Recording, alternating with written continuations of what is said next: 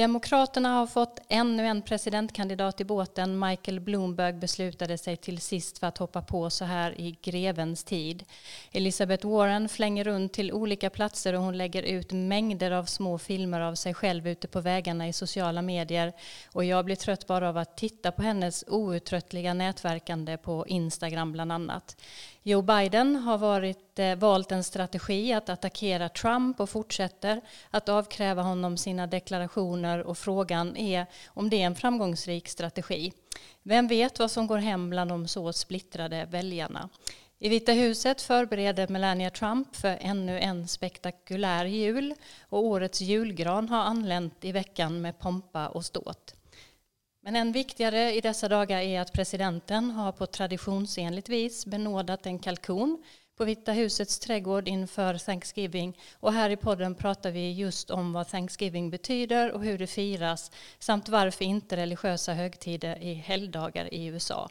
Vi berör läget i riksrättsprocessen, funderar över bortglömda nyheter, kör en veckans Trump och en veckans historia. Vi är jag, Frida Stranne från Halmstad, Erik Åsad i Uppsala, Dag Blank i Stockholm och Karin Henriksson i Washington. Varmt välkomna.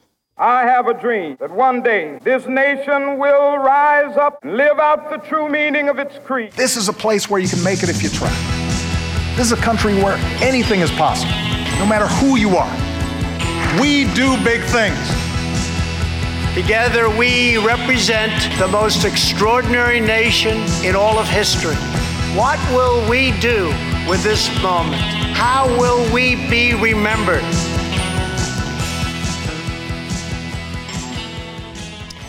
Ja, den årliga utsmyckningen av Vita huset har börjat inför jul och det här är ju ett ett eh, av de, den nuvarande First Ladies paradgrenar kan man säga. För alla som gillar amerikanskt överdåd så rekommenderar jag att gå in på Vita husets hemsida eller Melania Trumps Instagram när nu julen närmar sig för att beskåda detta. Själv har jag svårt för just den här sidan av USA, tycker ofta det är ganska smaklöst men man kan ändå häpna över hur mycket julkulor som faktiskt får plats i ett hus. Och för oss som har amerikanska vänner på sociala medier så får vi också en hel del smakprov på utsmyckning utsmyckningar både ute och inne via bilder som läggs upp på det här. Och det här för inte sällan tankarna till ett päron till farsa fira jul. Väldigt många andra älskar det här med USA och det är ju tur att smaken är olika. För, olika, för nu kommer eh, verkligen Vita huset att visa upp sin julprakt alldeles snart. Något lite mer seriöst, även om julfirande inte ska underskattas, och som jag har reagerat på i den här veckan så är det att det presenterades en undersökning från Reykjavik Index for Leadership där 22 000 personer i olika länder har deltagit. Och de har då fått frågor om kvinnors ställning i olika samhällssektorer och där visade det sig att väldigt många amerikaner är tveksamma faktiskt till att välja en kvinna till president. Bara 49 procent av männen och 59 procent av kvinnorna känner sig helt bekväma med att rösta på en kvinna. Det var inte många länder i undersökningen ska sägas där man nådde en majoritet män som var väldigt bekväma med, eller som det ställdes frågan very comfortable, med en kvinna som högsta politiska ledare, faktiskt bara Kanada och Storbritannien. Men det är en viktig sak att belysa i relation till det kommande presidentvalet i USA där vi också vet att det finns flera parametrar som försvårar för kvinnor i politiken. I år ställer däremot fler kvinnliga kandidater upp eh, än någonsin tidigare och frågan hänger där då än en gång om USA är redo för en kvinnlig president. Jag tror att det blir väldigt svårt och vi kommer sannolikt att ägna något poddavsnitt åt vad det här är som talar för och emot en kvinna längre fram eh, lite kort nu ändå. Vad tänker ni andra om det här? Karin?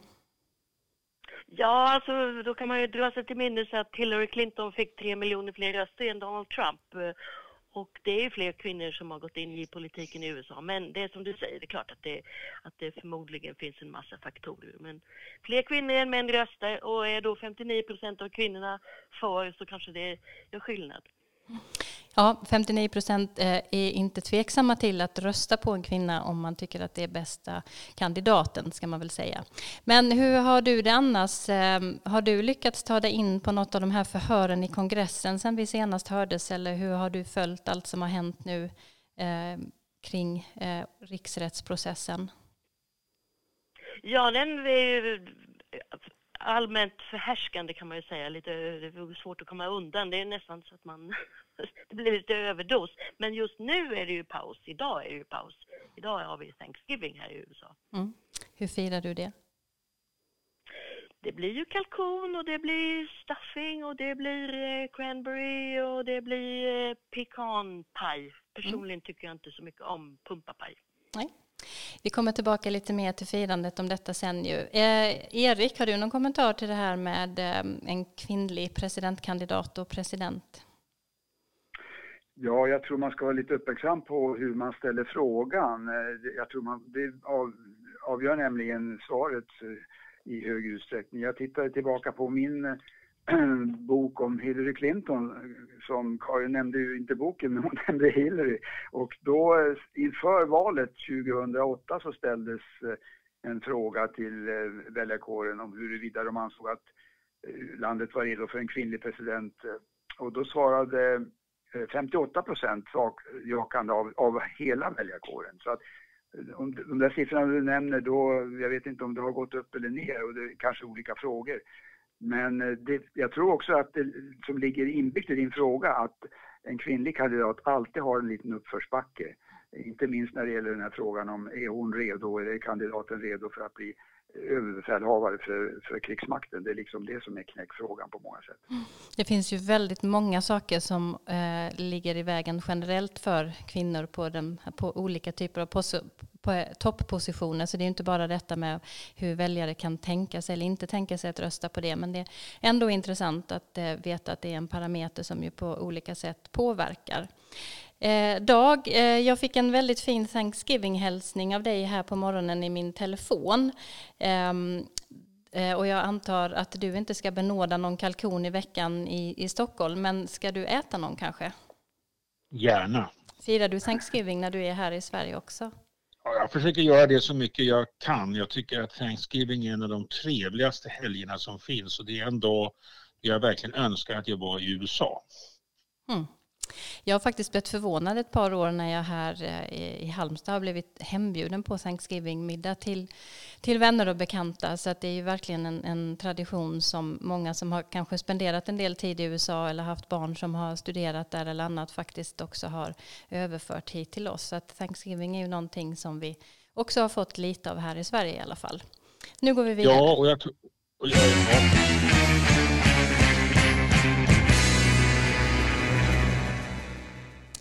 Ja, innan vi går in på veckans huvudtema, när vi kommer tillbaka till det här om Thanksgiving och olika helgdagar i USA, så måste vi tala lite om den pågående riksrättsprocessen och vad som har hänt sedan senaste avsnittet för två veckor sedan.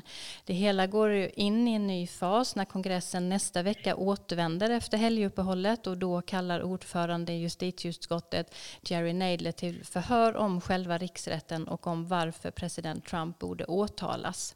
Nu blir det allvarligt allvar för ledamöterna, i synnerhet demokrater som sitter löst till eller representerar valdistrikt som Trump vann. Några har låtit tveksamma och sagt att de tänker lyssna på sina väljare. Det väntas bli snabb expediering till, med beslut före jul och om det blir åtal så går det till senaten i januari. I de direktsända tv-fören fick vi möta flera imponerande vittnen som avslöjade mängder av detaljer men innan vi kommer in lite mer på dem, vilka är dina allmänna intryck av förhöret kören, Erik? Jag har flera intryck. Jag kan nämna här några stycken. Det första är något som vi har varit inne på tidigare här i podden, nämligen hur oförutsägbar en riksrättsprocess är. Det kommer alltid fram nya fakta under en sån här process och till exempel fick vi veta i utfrågningen av en diplomat som heter David Holmes. Ni kommer kanske ihåg honom. Eh, han arbetar ju på USAs ambassad i Kiev i Ukraina och han berättade det att han under en lunch så överhörde han ett samtal mellan Gordon Sondland, USAs EU-ambassadör, och Donald Trump. Där presidenten frågade hur det gick med den här utredningen av Joe och Hunter Biden som han hade bett Ukrainas president om. Och det var en ny uppgift som vi inte kände till tidigare och den kom då från en förstahandskälla. Han sagt precis så han kunde höra på det där över telefonen. Eh, ett annat intryck det är att Eh, riksrätten tycker jag har bekräftat att New York Times och Washington Post är USAs ledande nyhetsmedier. Det är de som har haft de stora skopen hittills och som alla andra medier i stort sett citerar.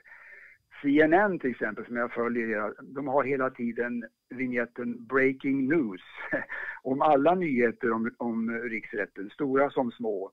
Och nästan alltid, jag skulle tro i 99 fall av 100, fast jag har inte någon statistik där att hänvisa till, så är det, handlar det om en nyhet som publiceras av New York Times eller av Washington Post. Och det beror ju mycket på att visselblåsare och sådana som vill avslöja någonting vet att det är de tidningarna som har de bästa reportrarna och också högst förtroende bland allmänheten trots Donald Trumps utpekande av de här tidningarna som folkets fiender. Sen ett tredje intryck det är hur djup klyftan är mellan Demokraterna och Republikanerna när det gäller den här Ukraina-affären. De har helt olika verklighetsbilder och bedömningar av vad som hänt och hur allvarligt det är för demokratin och för USAs säkerhetsintressen. Mm. Det har ju hänt väldigt mycket. Det har ju precis som du beskrev nu också speglats i, i alla nyhetsmedier hela tiden. Eh, vi kan väl lyssna lite på dramat och hur det lät i NBC söndagsmorgonprogram Meet the Press när de summerade händelserna så här långt. Eh, det är en ljudfil på nästan 1.30 så, men lyssna noga så ska vi prata om innehållet i den sen. The president has used his office for his own personal gain. For two weeks, a dozen current and former officials have laid out a clear case, testifying that President Trump used the promise of a White House meeting and a freeze on hundreds of millions of dollars of military aid to pressure Ukraine's new president to announce an investigation into a 2020 opponent, Joe Biden, and Biden's son, running the shadow foreign policy through the president's personal attorney, Rudy Giuliani. Mr. Giuliani demanded that Ukraine make a public statement announcing the investigations. Mr. Giuliani was expressing the desires of the President of the United States. President Trump making that quid pro quo explicit in a July 25th phone call with Ukraine's President Zelensky. I was concerned by the call. It is improper for the President of the United States to demand a foreign government investigate a U.S. citizen and a political opponent. That same day, the Ukrainian embassy staff asked what is going on with Ukrainian security assistance. A day later, the president was on the phone with U.S. Ambassador to the EU, Gordon Sondland. You heard President Trump ask Ambassador Sondland, is he going to do the investigation? Yes, sir. What was Ambassador Sondland's response? He said, oh, yeah, he's going to do it. Uh, he'll do anything you ask. He was being involved in a domestic political errand and we were being involved in national security foreign policy, and those two things had just diverged. Ja, här hörde vi först talmannen i representanthuset Nancy Pelosi och sedan några av nyckelvittnena i utredningen. Erik, eh, några kommentarer till detta och vilka som är de viktigaste faktorna som har kommit fram hittills i utredningen?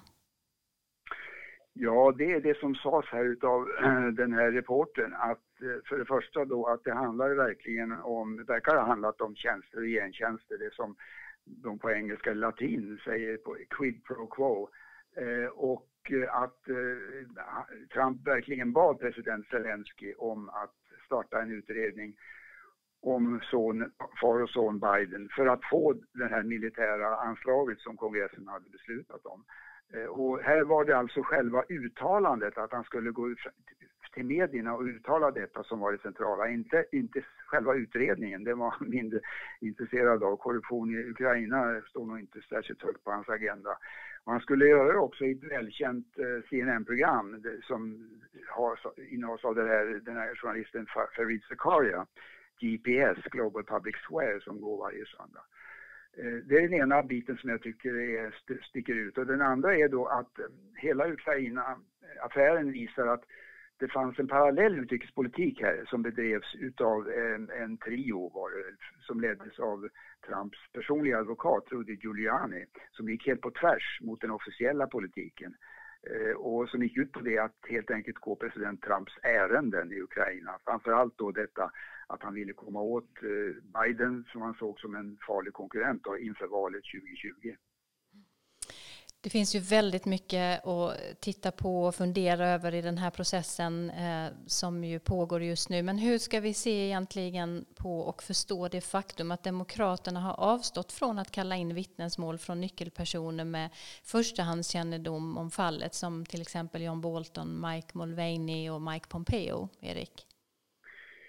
Ja, det där är väldigt intressant. Eh, jag tror att Demokraterna under Nancy Pelosis ledning eh, har, de har gått in för den linjen att göra en så pass avsmalnad utredning som möjligt, alltså att inte ta in allt för mycket stoff så att den blir oöverskådlig och att försöka samla in eh, de fakta som man har på bordet nu och kanske ytterligare några och sen ha ett snabbt avgörande i, i, i det först i representanthuset att man har en omröstning där och sen lämna över ärendet till senaten för själva rättegången. Eh, jag tror att de tänker så att ju längre det här drar ut på tiden eh, desto sämre är det för oss. Medan Republikanerna snarast har en motsatt strategi, att det är bra för oss om det här drar ut långt in på nästa valår. Och då skulle det helt enkelt ta för lång tid att få de här namnen, de här personerna du nämnde, John Bolton, Nick Mulvaney, Mike Pompeo och kanske till och med presidenten själv. Jag kommer ihåg att Bill Clinton vittnade i sin riksrätt, eh, eller mot, mot honom 1998.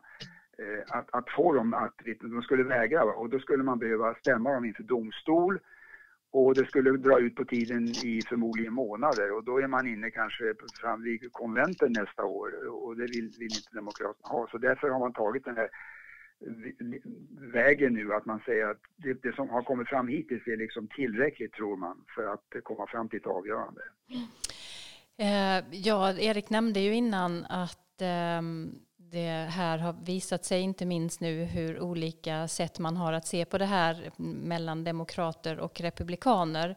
Eh, kan du säga något, eh, Karin, om hur Trump och republikanernas försvar har sett ut? Ja, i första hand så kan vi ju titta på Donald Trump själv och hans eh, envetna kampanj eh, som han bedriver tillsammans med konservativa medier och där det helt enkelt är neka till allt och också eh, hävda att Demokraterna bara är ute efter att omintetgöra valresultatet 2016. Och, så det, och den, den strategin var ju väldigt framgångsrikt när det gällde Rysslandsutredningen. Och eh, de som då konsumerar Fox News och de konservativa radiopratarna, de tror naturligtvis på detta.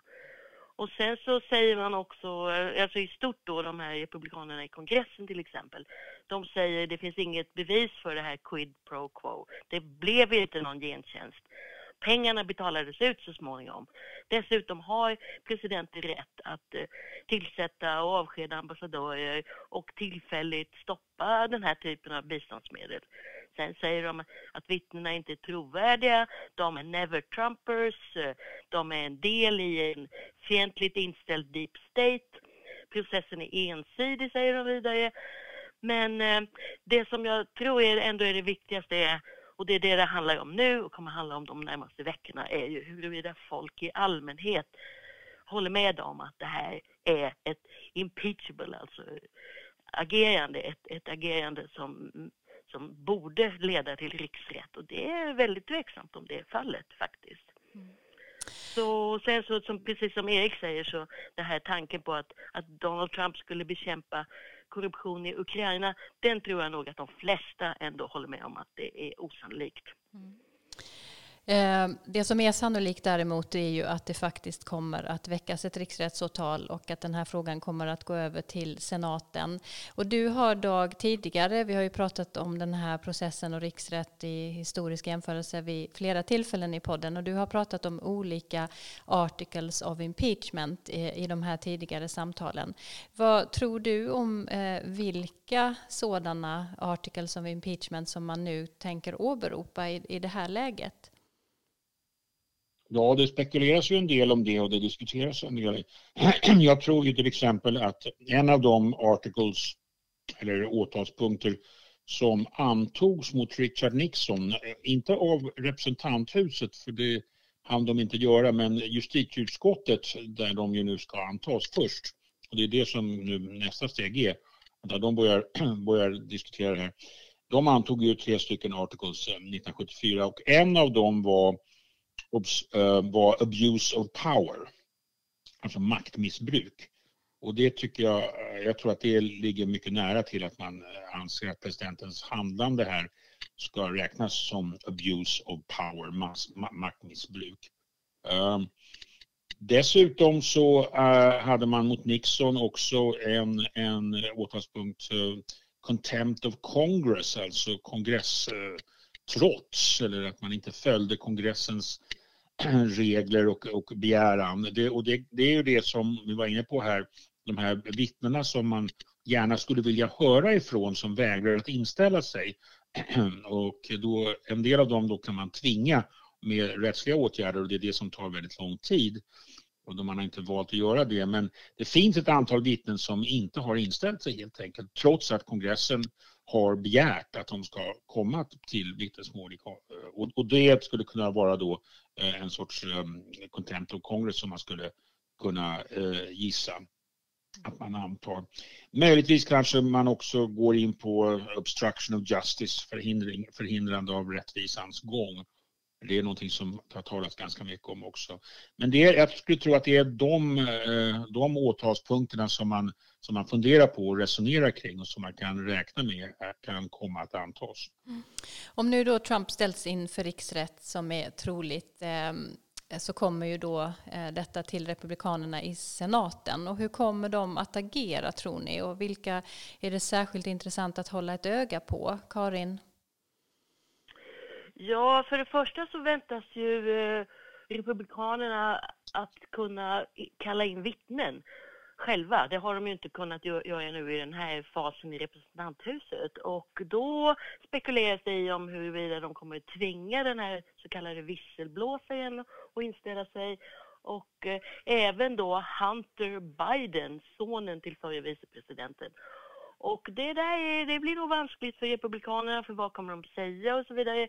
Men också då för allmänheten. Det kanske är lättare att tro på att Hunter Biden var korrupt än den här lite mer abstrakta frågan om vad president Trump faktiskt gjorde. Så det kommer att bli, det är nog vanskligt för båda parter. Mm. Men eh, det, det, viktiga är ändå som både Erik och Dag har varit inne på, är det här med tidsfaktorn.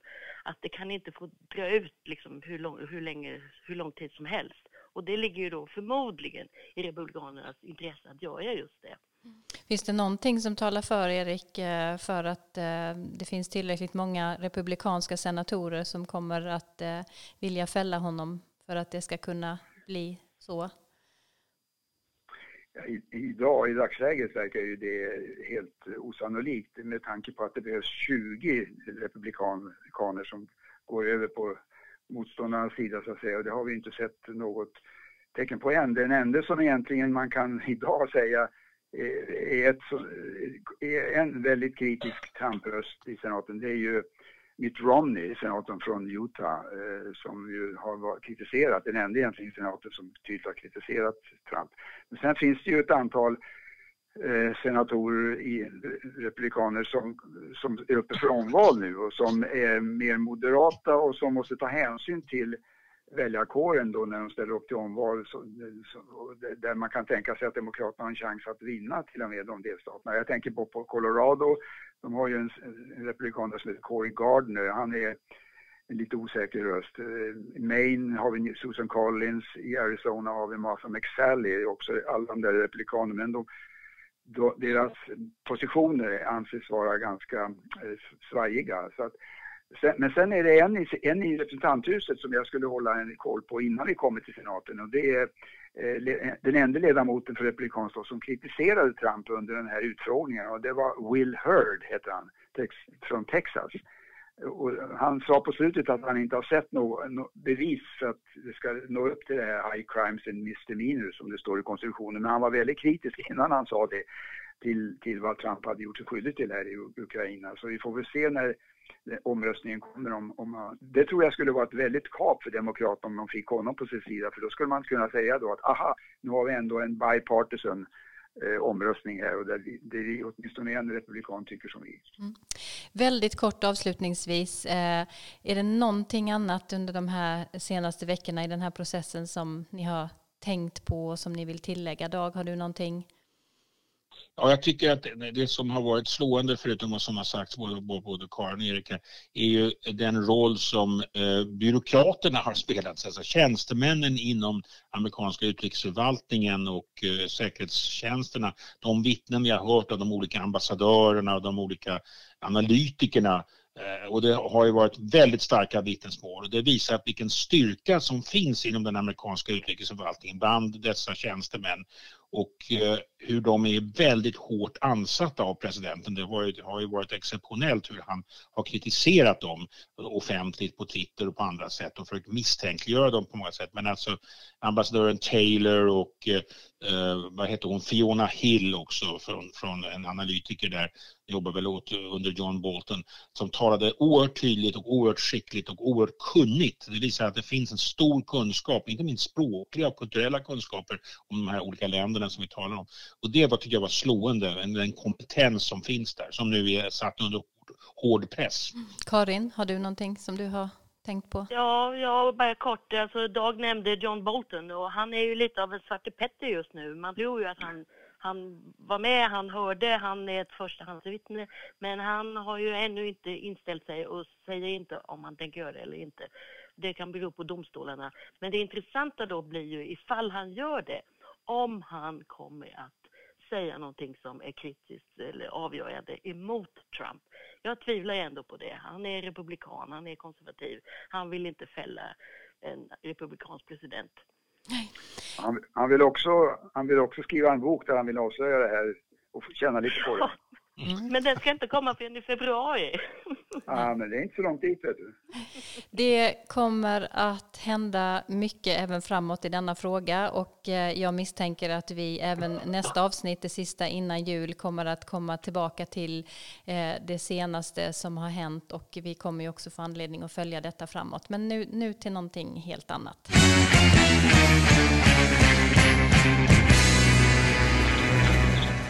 I så gott som varje avsnitt får vi väl säga så eh, har vi ett färskt citat av Donald Trump och eh, denna vecka så ska vi höra på detta.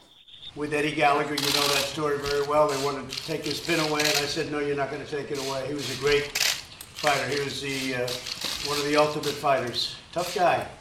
These are not weak people. These are tough people, and uh, we're going to protect our war fighters. And I've been given a lot of thank yous including we just had some very great special forces people come to the White House.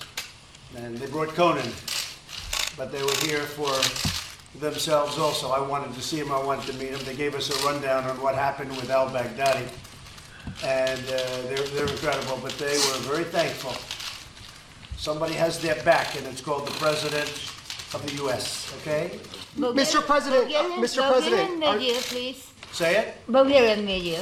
What are you uh, uh, thinking about uh, um, Bulgarian and USA friendship, Mr. President? Well, we have a great friendship. They're great people. You have a lot of people from Bulgaria that are in this country, live in this country. Uh, they've become citizens of the United States. And we're going to be talking about the visa program as per the request of your Prime Minister. I know they're great people. We have a very good relation. Mr. President, are you at all concerned that with Ja, eh, det är du Karin som står för de här spaningarna på allt som Trump han säger eh, i, i veckorna. Eh, vad är det som vi hörde här?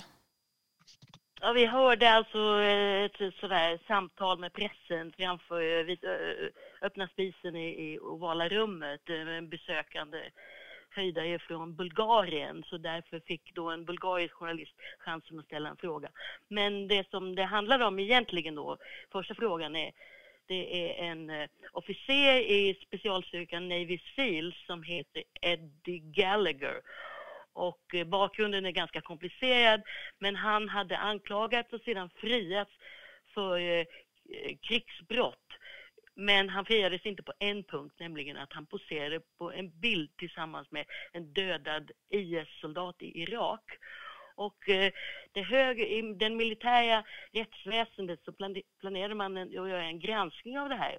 Och det skulle kunna innebära att han skulle uteslutas eller avskedas från, eh, från eh, marinen. Men Donald Trump ingrep grep och han beordrade att eh, officeren skulle bli kvar och också få behålla en en, så kallad, en nål som kallas för Trident Pin i guld som visar då att den här Gallagher verkligen är en elitsoldat. Och eh, Ed Gallaghers sak har drivits i konservativa medier som Trump följer och han fastslog här att han vill hedra USAs krigare. Men den, det här har blivit en ganska stor sak faktiskt. Ministern avgick i protest och det är många experter som hävdar att eh, Trump begått ett allvarligt fel genom att åsidosätta det militära rättsväsendet. Och de har ju också invändningar mot Trumps eh, ordval och språkbruk där han vid något tillfälle beskrev soldater som killing machines, vilket de naturligtvis inte är. Eh, jätteintressant eh, och som vanligt eh, tack till dig som håller koll på vad Trump säger och hittar intressanta saker i det här flödet får vi ju säga som kommer från Vita huset i olika former varje vecka. Eh, ja, nu igen någonting helt annat.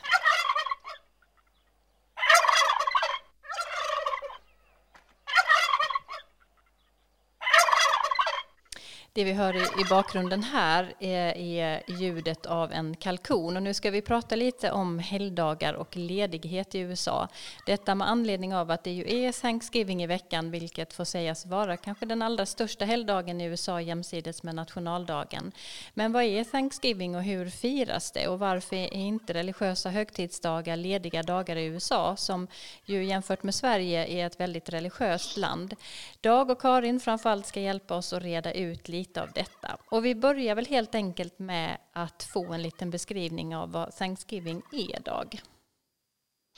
Ja, Thanksgiving är alltså en tacksägelsedag betyder det Thanksgiving Day som är nu idag. Vi spelar in det här på torsdagen och det är idag som Thanksgiving firas. Och det är alltså en tacksägelsehögtid, en skörde, tacksägelsehögtid för skörden. Och det är ju infaller under hösten och det firas när skörden är bärgad och försörjningen för vintersäsongen så att säga är säkrad. Den har gamla rötter både i Nordamerika och i Europa så att säga. Så det är inget specifikt amerikanskt men den utvecklades på 1600-talet när de första engelska kolonisatörerna hade kommit till Nya England och man brukar tala om att den första skördefesten firades 1621 i Plymouth Plantation i Massachusetts och att det var då man hade tagit hem den första skörden och man förstod att man skulle kunna klara sig eh, med, med mat. Då. Och eh, det är också en berättelse om indianerna, den, eh, redan från början den, den mindre ursprungsbefolkningen, relationerna till ursprungsbefolkningen, att man fick hjälp av indianerna för att finna sig till rätta i den nya miljön. Inte minst genom Squanto som hade hjälpt till för att tol, bland annat tolka åt kolonisterna. Så att det fanns en sorts kunskapsöverföring från indianerna till kolonisterna. Och denna, detta firar man alltså då med en skördefest och det har sedan blivit en högtid som har firats eh, under, under lång tid i USA. Vad är det som gör det till en så typisk amerikansk helg? Ja, det typiskt amerikanska är här att det är ju en helg som alla i USA kan fira. Den har inte någon specifik kulturell referens. Det är inte någon specifik religiös, kulturell eller etnisk referens utan den är allmän amerikansk. Det är lite grann som vi har talat om tidigare, vad är den amerikanska identiteten? Jo, det är en sorts abstrakt idé, vissa tankar och vissa politiska idéer. Och på samma sätt här är det då liksom en ursprungsmyt, en ursprungstanke där alla kan vara med och fira det nya landet, att man har kommit till det nya landet och har lyckats klara sig och få mat på bordet. Så, så den, går till, den går till den, den amerikanska idén, den anknyter mycket till det. Det är ett specifikt amerikanskt, alltså utan någon speciell religiös eller etnisk inriktning. Med det sagt då, finns det några kontroverser kring Thanksgiving? Ja, naturligtvis så är en kontrovers har ju naturligtvis att göra med eh, relationerna till ursprungsbefolkningen, till, till, till indianerna. Och det talas om det ibland att det här kan ju, är också ett sätt att fira kolonialism så att säga, och fira fördrivandet av indianerna även om de då nämns och tas upp och man är tacksam med dem. Men det är naturligtvis så att det, ursprungsbefolkningarna förlorade ju och eh, det för, har ju blivit fördrivna i USA och det har funnits av och till egna firanden bland ursprungsbefolkningarna. I Nya England till exempel så finns det ibland eh, istället för National Day of Thanksgiving a National Day of Mourning, en sorts sorgedag som indianerna, indianerna högtidlighåller. Vi har ju redan talat om att eh, människor som har spenderat tid i USA och har anknytning till USA tar ju med det lite grann överallt och till och med här i Sverige finns det folk som ju firar det. Men rent nationellt så är det, är det bara i USA som det är en, en högtidsdag? Eh, ja, det finns, som sagt, det firas har ju firats i många olika länder. I Kanada har man också en, en Thanksgiving. Där firar man Thanksgiving den andra måndagen i oktober. Ja, och då är ju detta också en fest givetvis eh, med mat och många ehm, kulinariska traditioner då. Vad är det egentligen som står på bordet för de som aldrig har varit på en Thanksgiving-middag? Ja, det centrala är ju kalkonen. Det är ju som vi hörde här eh, i bakgrunden. Och det är ju en, en fågel som är ursprunglig för USA. Så, så, så det sägs ju då att indianerna hjälpte kolonisterna att, att, eh, hur man skulle fånga och äta, äta kalkon. Så kalkon är centralt. Sen är det, finns det många andra saker. Karin kan säkert fylla i vad som står på hennes, hennes bord. Men eh, sötpotatis är också väldigt vanligt. Någon variant av sötpotatis, potatismos brysselkål, eh, cranberries, gelé på cranberries, en sorts tranbär. Eh, såsen är väldigt viktig. Hur ska alltså såsen göras till kalkonen? Olika sallader av olika slag. När jag började fira Thanksgiving i USA fick jag lära mig om Waldorf salad, den här speciellt sallad som är knuten till Waldorf Astoria också vad jag förstår. Det var många av mina vänner som insisterade på att det måste finnas Waldorf salad. Och sen inte minst den underbara pajen som efterrätt pumpapajen som jag tycker är mycket god och den, den ska man äta. Men man kan också äta andra pajer, pecan pie och så som ofta äts med glass. Så det är mycket, mycket mat och eh, som Karin poängterade så blir det ofta mycket eh, rester, leftovers. Och många menar att det bästa är egentligen nästa dag när man får äta the leftovers från Thanksgiving. Då finns det alltid mycket kalkon och andra grejer kvar och det är gott att äta en gång till. Ja, Karin, du har redan nämnt lite om ditt Thanksgiving-firande, att du inte gillar pumpapajen bland annat. Eh, men firar du det traditionsenligt eh, eh, eftersom du har bott i USA ja, så många jag. år? Ja, ja, precis, och det gör jag. Och jag har, som de flesta andra har jag en egen liten receptsamling med favoriter och som man lagar då varje år. Och det, man kan tycka vad man vill om kalkoner, det är många som tycker det är lite torrt och trist. Men själva måltiden är väldigt vacker med gyllenbrun kalkon, röda cranberries, något grönt och de mörkgula sweet potatoes. Och, och det, det, det, det, är en fin måltid och som Dag har sagt, det, det, det, är verkligen jättevärmande det här med att man, man tackar för det man har fått. Och eh, alla kan delta. Och sen har det ju tyvärr blivit allt mer eh, fokus på shopping och rabatterbjudanden och nu när detaljhandeln är lite pressad så är det extra mycket just i år så det är fler och fler affärer som har öppet och det hade de inte när jag flyttade hit. Då var det Thanksgiving var tillsammans med juldagen de enda dagarna där det är verkligen tyst och lugnt i det här landet. Mm. Mm. Är det, hur kommer det sig att eh, presidenten benådar en kalkon i trädgården på Vita huset? Vad kommer den? Jag vet faktiskt inte. Det är en lite skämtsam idé va, att det är liksom som lite... Eh, så det, det, har varit så i flera årtionden faktiskt. Mm. Lite kul. Vad hade du någon... Det är en ja, det är en tradition som går tillbaka eh, flera årtionden. Det är, det, det är den nationella organisationen för kalkonuppfödare som har, som har agerat här och donerat kalkoner till, till Vita huset varje år och får mycket uppmärksamhet från det. Och det var, eh, jag tror att Kennedy var bland de tidigaste som började benåda kalkonerna men det är inte förrän på det senaste årtiondet egentligen som det har blivit den här riktiga ceremonin kring, kring detta benådande och det får då en, en viss uppmärksamhet.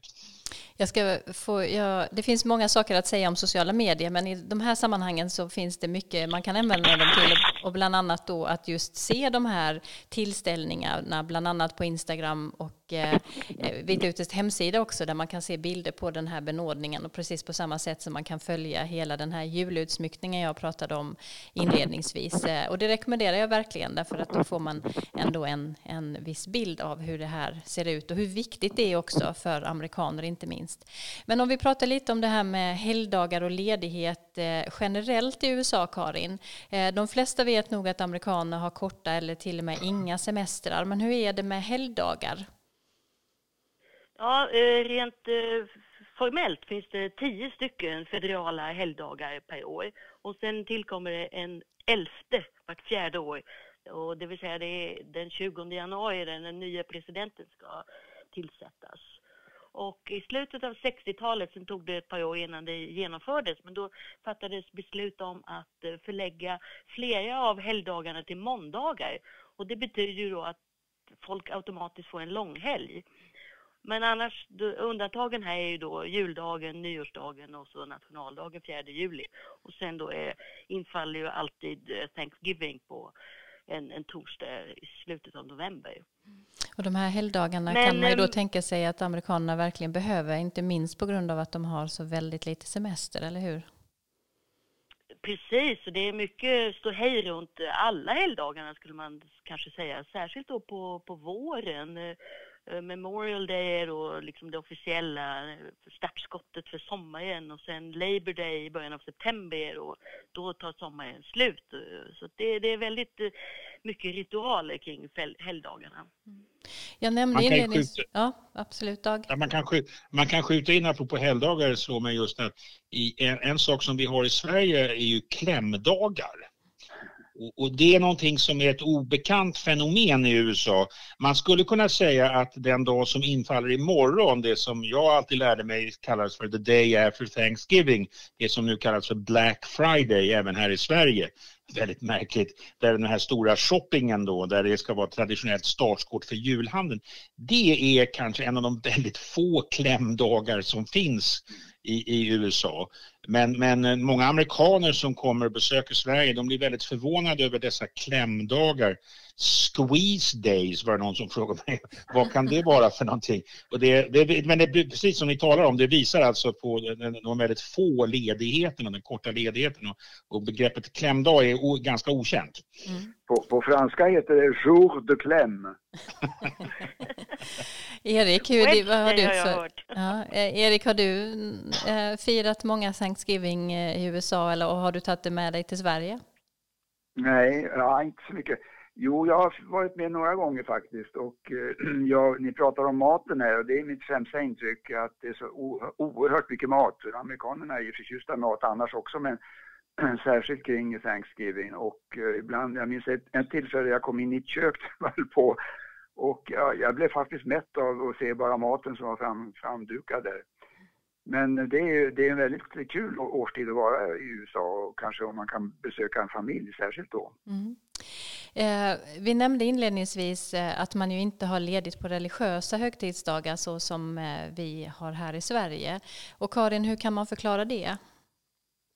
Ja, det får man ju gå tillbaka ändå till eh, författningen och grundpelarna för hela samhället, att det är en åtskillnad mellan kyrka och stat. Och undantaget är ju då juldagen, Jesu födelse. Och eh, det, det, är andra religioner som har högtider som infaller i ungefär samma, ungefär samma period. Så det har inte riktigt blivit någon uppståndelse kring detta. Jag tror att det är helt enkelt, det är accepterat att juldagen är en helgdag. Och vad gäller påsk så infaller ju påskdagen alltid på en söndag, så det, då kommer man ifrån det. Men det är många amerikaner som som tar ledigt på långfredagen. Och det här gäller ju även andra religioner, alltså människor som tillhör andra samfund eller andra religioner. De väljer ju då att försöka få ledigt på sina helgdagar och jag tror nog att de flesta arbetsgivare är rätt så generösa med det. I alla fall i en stad som Washington, kanske lite olika ute i landet. Mm. Ja, i övrigt påminner du oss här på morgonen, Erik, eh, om att alla de här högtidshelgerna nu mer föranleder de stora medierna, inte minst att prata om hur man ska klara av att umgås med sina släktingar som tycker annorlunda än man själv i olika frågor. Och familjer vittnar ju faktiskt nu mer om, inte bara i tidningar och tv, utan även folk som jag har pratat med, jag kan tänka mig även i om tryckt stämning eller till och med oro inför olika politiska diskussioner på storhelgerna. Och det speglar ju verkligen det splittrade USA. Dock är det också, precis som ni har sagt, många tack och lov som njuter av god mat och gott sällskap också den här eh, viktiga helgdagen. Jättetack för eh, den här, eh, det här samtalet om helgdagar och inte minst Thanksgiving. Men nu till eh, någonting helt eh, annat.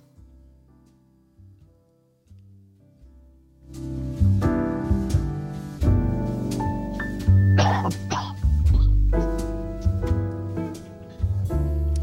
Ja, nu är det äntligen dags får jag säga därför att vi har missat ett par eh, poddavsnitt bakåt eh, att få med vårt inslag Veckans historia som ju då inte är en rolig historia utan ett nedslag i den amerikanska historien över en händelse eller en person som har betytt någonting särskilt. Eh, och Dag, denna vecka ska du säga några väl valda ord om The Moral Act från 1862. Vad är det? The Moral Act är en viktig lag som antogs av den amerikanska kongressen 1862 och har att göra med någonting som eh, vi beundrar ofta mycket i USA, nämligen de amerikanska universiteten. Eh, USA är ju en, en, akademisk stormakt kan man säga och eh, det är någonting som alla undersökningar visar är beundrat i USA. Den höga kvaliteten och de många starka universiteten. Det räcker kan att titta på Nobelpristagarna och Nobelfesten. Det är många Nobelpristagare från amerikanska universitet. Och vi har en stor mm, mångfald av amerikanska universitet. Det sägs att det finns över 3500 olika institutioner för högre utbildning i USA av olika art och olika storlek naturligtvis. En viktig sådan kategori är de amerikanska delstatsuniversiteten. Varje delstat har inte bara ett utan flera universitet som de, som de driver för delstatens befolkning. Och det går tillbaka till denna lagstiftning 1862 mitt under brinnande inbördeskrig där den federala regeringen gav, avsatte mark i delstaterna som de kontrollerade i olika delstater och sa till delstaterna den här marken, den här jorden kan ni sälja. Eh, och inkomsterna från dessa försäljningar ligger till grunden för de här delstatsuniversiteten. Och det finns i eh, nästan alla delstater så kallade land grant universities. Men framförallt i, i mellanvästern och västra USA. Det var då 1862, det var ju dit landet var på väg att utvecklas då. Och många av de bäst, mest kända allmänna universiteten, University of California, University of Michigan, University of Illinois, Minnesota och så vidare, är sådana land grant universities. Från början så hade många av dem en, en praktisk inriktning. Man ville lära sig jordbruk, studera jordbruk och teknologi och det finns fortfarande kvar idag så kallade ag school, alltså, alltså agricultural universities, mycket starka och teknologiska, tekniska universitet. Men de har breddats eh, allt eftersom åren har gått och är nu fulla universitet.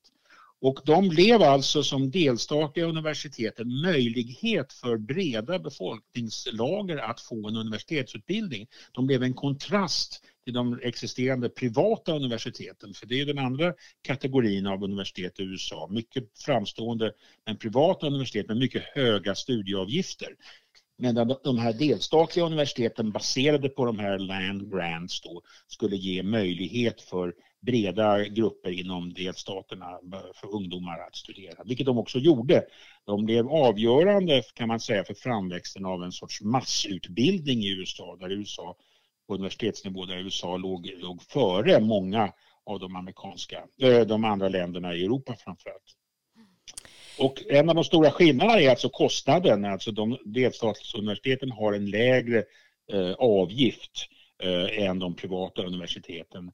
Det finns vissa uppgifter på det. Genomsnittligt så en siffra jag såg sägs att delstatsuniversiteten har studieavgifter på 21 000 dollar medan de privata universiteten har studieavgifter på 48 000 dollar. Det är ju mycket pengar, mm. bara det, även de delstatsuniversiteten så att säga. Men man kan säga att de här delstatsuniversiteten, många av dem har, där har priserna gått upp på de senaste åren och allt mer, de kräver mer och mer pengar för, i, från studenterna för att kunna få sina budgetar att gå ihop. Allt eftersom delstaterna har fått sämre ekonomi och minskar sina bidrag till, till universiteten. Eh, för kanske 15-20 år sedan så var långt över 50 procent, långt över hälften av dessa universitetsbudgetar direkta anslag från delstaterna. I många delstater är det nu långt under 50 procent. Så det är en stor utmaning för dessa klassiska eh, land grant universities. Men de är en viktig, mycket viktig del av det amerikanska universitetssystemet och de går tillbaka till denna lag från 1862. Tack för det.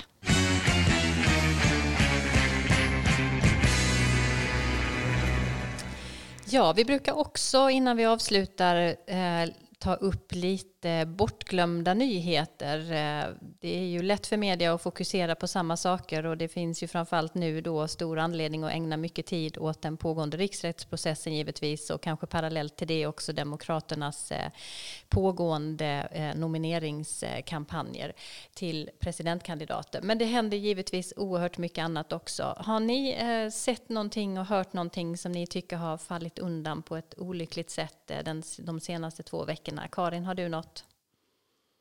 Ja, alltså bägge partierna de eh, anklagar nu varandra för att vara, och jag är minst, do nothing eh, demokrater, do nothing republikaner. Men häromdagen skedde, skedde det faktiskt någonting. President Trump skrev under en lag, federal lag om eh, utökat djurskydd. Och det hälsades välkommet av alla och eh, är då ett komplement till eh, delstatslagar på det området. Så det var en positiv nyhet. Mm. Erik, har du någonting? Ja, jag såg i veckan här att det har bildats en särskild eh, lobbygrupp mot alla förslag inom sjukvården som, som eh, Demokraterna har nu, framförallt det här Medicare for All, som ju innebär någon slags eh, europeiskt kanadensiskt system. Och den där gruppen kallar sig för Partnership for America's Healthcare Future. Det låter ju neutralt och bra, men det är alltså fråga om företag inom sjukvårdssektorn som är all, absolut inte vill ha några förändringar utav hur sjukvården bedrivs. Och jag tror att det förebådar bara vilken strid det kommer att bli om en demokrat kommer bli president nästa år och försöker lägga fram ett förslag som är långtgående. Mm.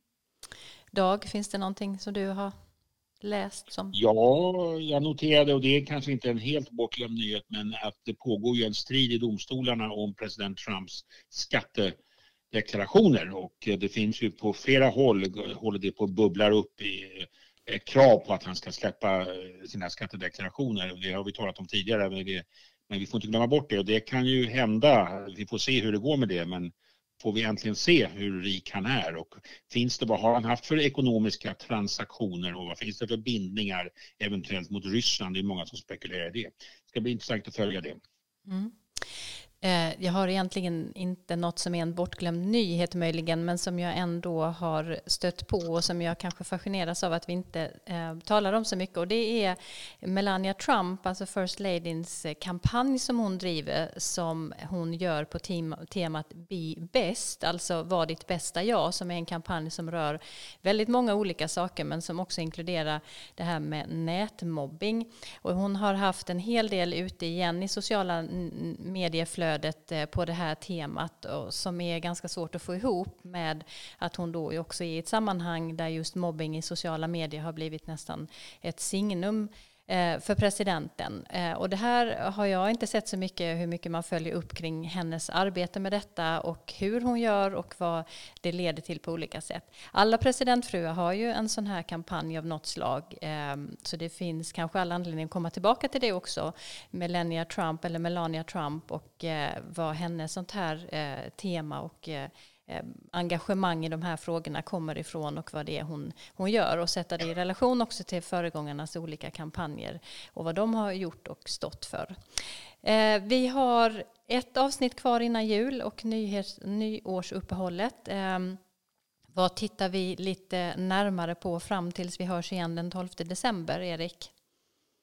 Ja, jag är intresserad av hur Elizabeth Warrens opinionssiffror kommer att fortsätta eh, framöver här, vilket, om de går upp eller ner. Hon, har ju gått, hon gick ju upp här för någon månad sedan väldigt och tog ledningen nationellt och även i flera av delstaterna. Men senaste månaden eller veckorna har hon gått ner ganska kraftigt och det är många som spekulerar över att den sakliga kritiken här mot hennes sjukvårdsförslag, hon vill ju ha, liksom Sanders, Bernie Sanders har Medicare for All, att det har liksom påverkat hennes siffror. Vi får väl se, så det blir intressant att följa. Mm. Karin? Ja, jag håller med Erik att, eh, och det är även hennes Elizabeth Warrens skatteförslag som uh, har mm. verkligen stött på patrull. Men jag säger som jag alltid säger, Kina och tullarna, vad ska hända där? Det är, finns inget som tyder på att något avtal är nära förestående och uh, mästerförhandlaren Trump har ännu inte kunnat visa någon framgång på det här området. Nej, Dag?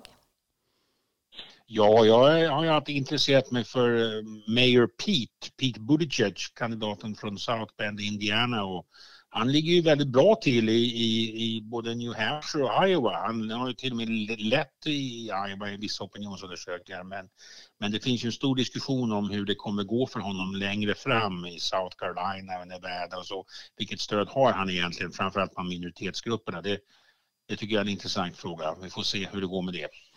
Jag håller med. Jag tycker också det är intressant att följa. Det finns ganska många ändå som har trott att han skulle kunna eh, eh, nå fram bra och kanske komma fram bättre och bättre här under hösten. Och, och, mycket tyder ju på det och hur långt det räcker vet vi inte. Jag tycker också att det här med Bloombergs eh, nu eh, inträde i, i, det här, i det hela är intressant att följa och se vad han ska presentera lite mer konkret och hur han ska framställa sig själv de, de, den närmaste tiden.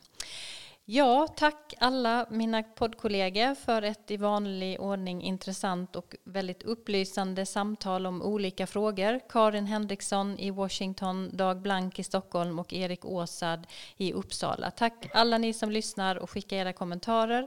Idag tackar jag mig själv för tekniken och kan konstatera att jag har klarat av inspelningen själv här hemma i mitt vardagsrum på grund av att eh, Johan är föräldraledig och vi gratulerar honom till att ha fått en liten dotter för några dagar sedan. Vi hörs igen den 12 december. Ta hand om varandra tills dess. I have a dream that one day this nation will rise up and live out the true meaning of its creed. This is a place where you can make it if you try. This is a country where anything is possible, no matter who you are. We do big things. Together, we represent the most extraordinary nation in all of history. What will we do with this moment? How will we be remembered?